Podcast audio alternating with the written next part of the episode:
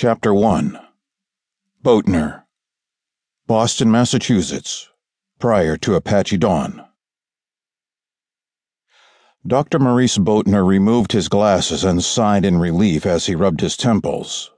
The springs in his ancient office chair creaked as he leaned back.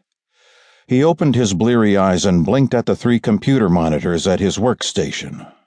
Boatner glanced disapprovingly at the microscope assembly to his right. No matter how hard he tried to identify the antigens he needed, this particular strain of swine flu was proving difficult to nail down. Part of him hoped he would make a big discovery, like any scientist would.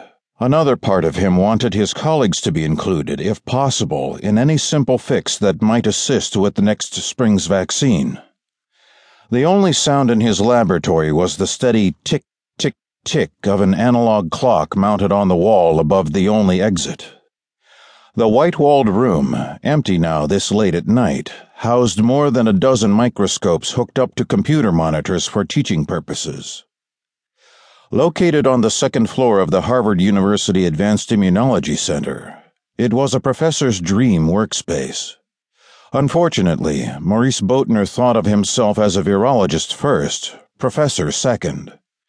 He longed for his real lab, deep under the Child Services building, where he could get real work done.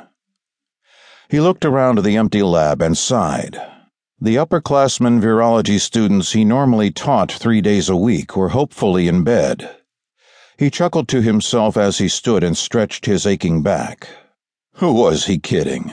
It was Friday night. The kids would be out partying.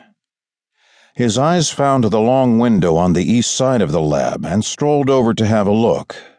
The campus was quiet and deserted. Where normally he'd see dozens of students heading off to bars or meet up with friends, he saw no one.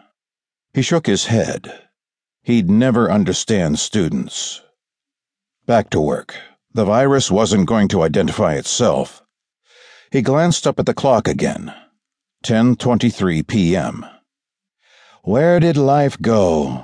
All alone on a Friday night, in a college town.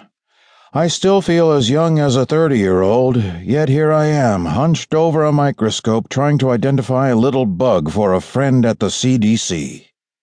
The thought, one he had been entertaining more frequently as he approached 50, was answered for him by looking at the image of the virus on the screen. He'd lost his entire family during the Great Pandemic ten years earlier. Maurice Boatner had been a rising star in the field of virology, graduated top of his class from Columbia, and instead of going into practice, had gone right into research. He'd been fought over by more than a dozen labs and facilities across the United States.